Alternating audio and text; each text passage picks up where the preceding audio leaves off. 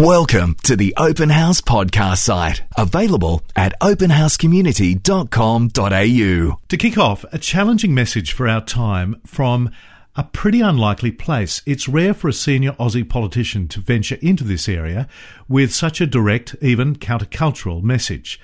The message is about marriage, urging married people not to be too quick to run from marriage. It's countercultural because marriage rates are down, divorce rates are up.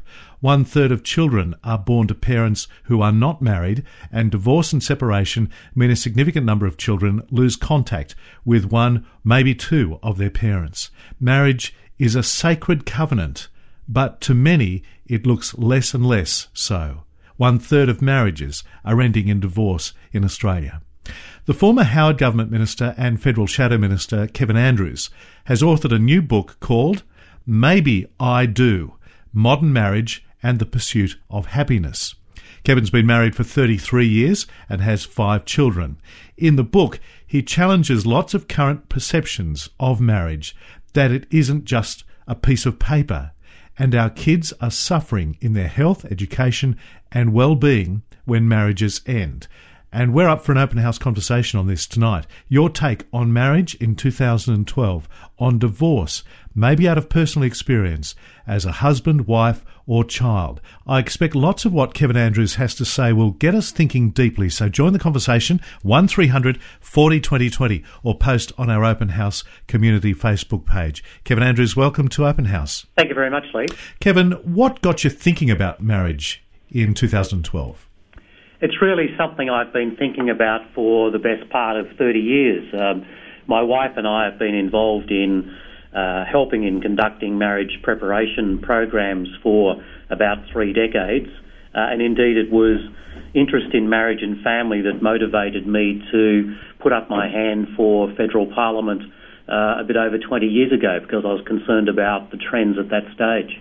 And yet, what would you say you've been able to do about that? It's always difficult to measure these things. I've served on a number of parliamentary committees that have looked into various aspects of marriage and family. I was on the original committee that looked at the Child Support Agency and made recommendations for changes then. And we also, uh, I also chaired the uh, committee that looked at how we could strengthen marriage and relationships and some of the programs that came out of that in terms of increased funding for things like marriage education, counselling, the family relationship centres. Uh, I think there have been an improvement, but uh, this is a cultural trend which is occurring not just in Australia but throughout the Western world, and that's why I wanted to re examine it in this book. From looking at it deeply as you have, why do you think there's been such a cultural trend, probably going back up to 50 years, I'd say, certainly since the social revolution of the 60s? I think it even goes back earlier than that, Lee. Uh, if, if you look at the way in which we have seen things culturally since the Second World War, first of all, we've been very strong about rights, but I'm not sure that we've also been prepared to talk about the corresponding responsibilities. And then you had the Cultural Revolution from the 1960s mm. Uh, with uh, you know the advent of no-fault divorce, and more recently the quite significant increase in uh, people having children out of wedlock and uh, even without uh, a father being around. Mind you, there were some who remained in very difficult, even abusive marriages because of the stigma that was attached to marriage breakdown in past generations. That's true, and uh, nothing in the book uh, is advocating that we shouldn't have divorce. Obviously, there are circumstances where uh, there are difficult relationships, where there might be violence involved, etc., uh, where there's no other option for the parties. But my argument, I suppose, is do we provide the same amount of attention and encouragement for marriage and even overcoming difficulties that arise in, in fact, all marriages? that we do for divorce. And education. Is that one of the keys to keeping marriages together? I believe it is. Uh, in fact, I've advocated a number of policy proposals, and some of them are around education. For example, uh, I've said that you know we have sex education in schools, but we don't have a lot of relationship education. Uh, there's obviously a need for education around parenting. Uh, it's quite a significant change, and indeed a stress for most couples when they have a child. Uh, we do a lot of education around the birth itself, you know, what birthing involves, uh, but what, what happens in terms of the relationship and the stresses at that particular time.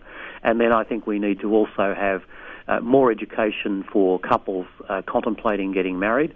I think about a third of couples in Australia do some form of pre-marriage education, but that means that two thirds don't. And then when marriages do break down, and most people or many people move into some form of step family or repartnered relationship, uh, that again involves a whole lot of stresses with higher breakdown of those relationships than even the first relationships. And I think we could do more about educating people at that stage. Once people are in marriage, have they lost a bit of the art or the ability to work at marriage or work at especially conflict in marriage that it's become just easier to walk away?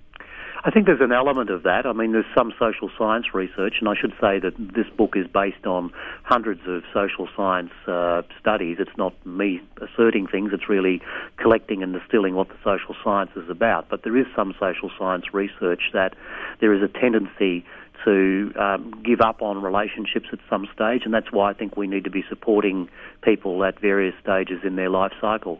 As I said, marriage is a sacred covenant. That is just what it is is one of the dynamics at work here the growing secularisation of our society. It's seen just as that piece of paper, a marriage certificate. Uh, indeed, there is. I think that uh, we're, we are obviously a more secular, less religious society than we were a generation or two ago. And uh, whatever people think about uh, particular uh, religions, nonetheless, they did have a sort of moral foundation for the society in which we live. Uh, and I think that's changing at the present time.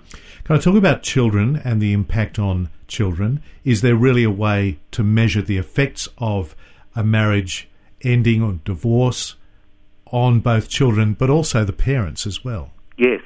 Uh, and, and again, this comes from hundreds, if not thousands, of social science studies that clearly show that being in a, a stable marriage is the optimal condition for the raising of children. Uh, equally, a whole series of studies show that there are more risks associated for children, for their health, for their happiness, for their educational and occupational outcomes uh, in in the case of divorce. Now, that's not to say that uh, this will happen for every child. In fact, we can't predict what the outcome for any particular child might be, but what the studies show overwhelmingly is that for this group or cohort of children, then there are greater risks in this day and age, it's a challenging thing to say that a single parent can't do that job as well of raising a child. Uh, look, many many single parents are doing uh, a very heroic job, often in very difficult circumstances, in raising children uh, and doing it successfully. And again, uh, we can't predict the outcome for any particular child, but again, we know that as a cohort, there are more risks for that group of children. You've come up with a list of reasons that people use to justify not getting married. I wanted to go through some of these with you just in bullet point form. Yes. Number one, we have to move with the times. What do you say about that? Well, this implies that all change is progress. Uh, quite clearly, it's not. If all change was progress, we wouldn't have a lot of the social pathologies that we've got in our society at the present time. Another one of these is that marriage is a male conspiracy to subordinate women. Uh, well, I think most people welcome the fact that the changes that have occurred over the last few decades, for example, that women can participate more equally in the workforce, that they can take opportunities that they may not have been able to take in the past, uh, are very welcome. But there's also unintended consequences uh, of the breakdown of marriage, and one of those is the increase in female poverty. There are some who try to sideline this kind of conversation by saying, well, this is just a religious argument? Well, if you look at the uh, the studies, uh, they come from a range of social scientists right across the Western world, some of whom have a religious belief and some of whom have none. So to say that this is simply religious, I think misses the point. Uh, marriage itself is not uh, just a religious institution. In fact, uh, you can go back to Aristotle and the ancient Greeks and others who basically propound marriage as a pre-political institution. Yes, uh, various religions have embraced marriage and blessed it, but it's something which has, exists throughout history. You also explore the reason we're unmarried and the children are fine, and that might well be true. Uh, yes, in some cases that is true, but uh, as I said, uh, first, you can't predict for any particular individual, but secondly, uh, the social science research is now uh, as conclusive as any social science research will be, and that is for this group, there are increased risks. There's also the argument that you identify that this is just a return to common family structures of the past. Uh, well, that's not true. Uh, there's been a number of studies that show that the uh, incidence of uh, unwed childbearing uh, is increased quite rapidly in the last decade or two, uh, and that doesn't reflect the situation of the past. So, what's been the response to your book and these thoughts that you've put out there so far, Kevin? How's That's it been, been received? quite quite positively. Um, one never knows with a topic like this, which can be contentious Yes. as to how people will take it up. But uh, I've written it, I think, in a reasoned way. Uh, it's not uh, opinion. It's based on, as I said, uh, hundreds of social science studies. Uh, the evidence is there, and my aim, I suppose, is that we should have a society-wide debate about these issues. Uh, the costs alone are enormous. The costs of marriage breakdown in Australia uh, are probably somewhere between six and ten uh, billion dollars a year. If, was, if that was any other subject, it would be discussed in the media. It would be headlines in the newspapers. It would be the subject of current affairs uh, reports on a very regular basis. But for some reason, uh, we're not discussing this important issue for so many people. I'm interested and intrigued about the title of your book. As I said before, maybe I do Modern Marriage and the Pursuit of Happiness. Why have you added that last bit, the pursuit of happiness? What's that got to do with it? Uh, I think people are essentially seeking happiness in their lives. Uh, it's a common human yearning, I suspect, for all times to love and be loved. Uh, and that's, in a sense, that happiness that we all seek. And yet, happiness is not a simple thing, is it? No, no, it's not. And uh, uh, indeed, in the last chapter, I look at you know what is happiness. Uh, happiness is more than just a romantic feeling that bring people together. In fact, if a, if a relationship is based simply on romantic bliss, well, then it's going to get into trouble. It needs something more than that. So you're saying we kind of need to redefine happiness or our concept of happiness. I think we need to see, think of happiness in a in a broader perspective. It's uh, it's what overall uh, makes us content about uh, life, uh, and that might be a whole range of things for different individuals. From all the work, the study, and the thinking that you've done about this, are you optimistic? Is there a way that the rate of marriage breakdown can be turned back and people re embrace marriage in a way? Uh, I am optimistic. Uh, I, I'm naturally an optimist.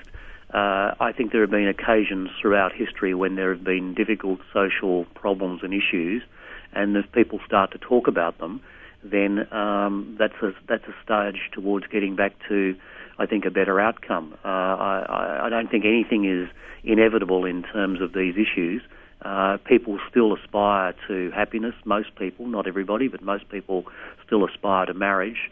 Uh, they aspire to lifelong marriage. So it's a question of how we can help people to achieve that. So let me ask you this final question. You've been married for 33 years, as I said, living the life of a senior politician for many years.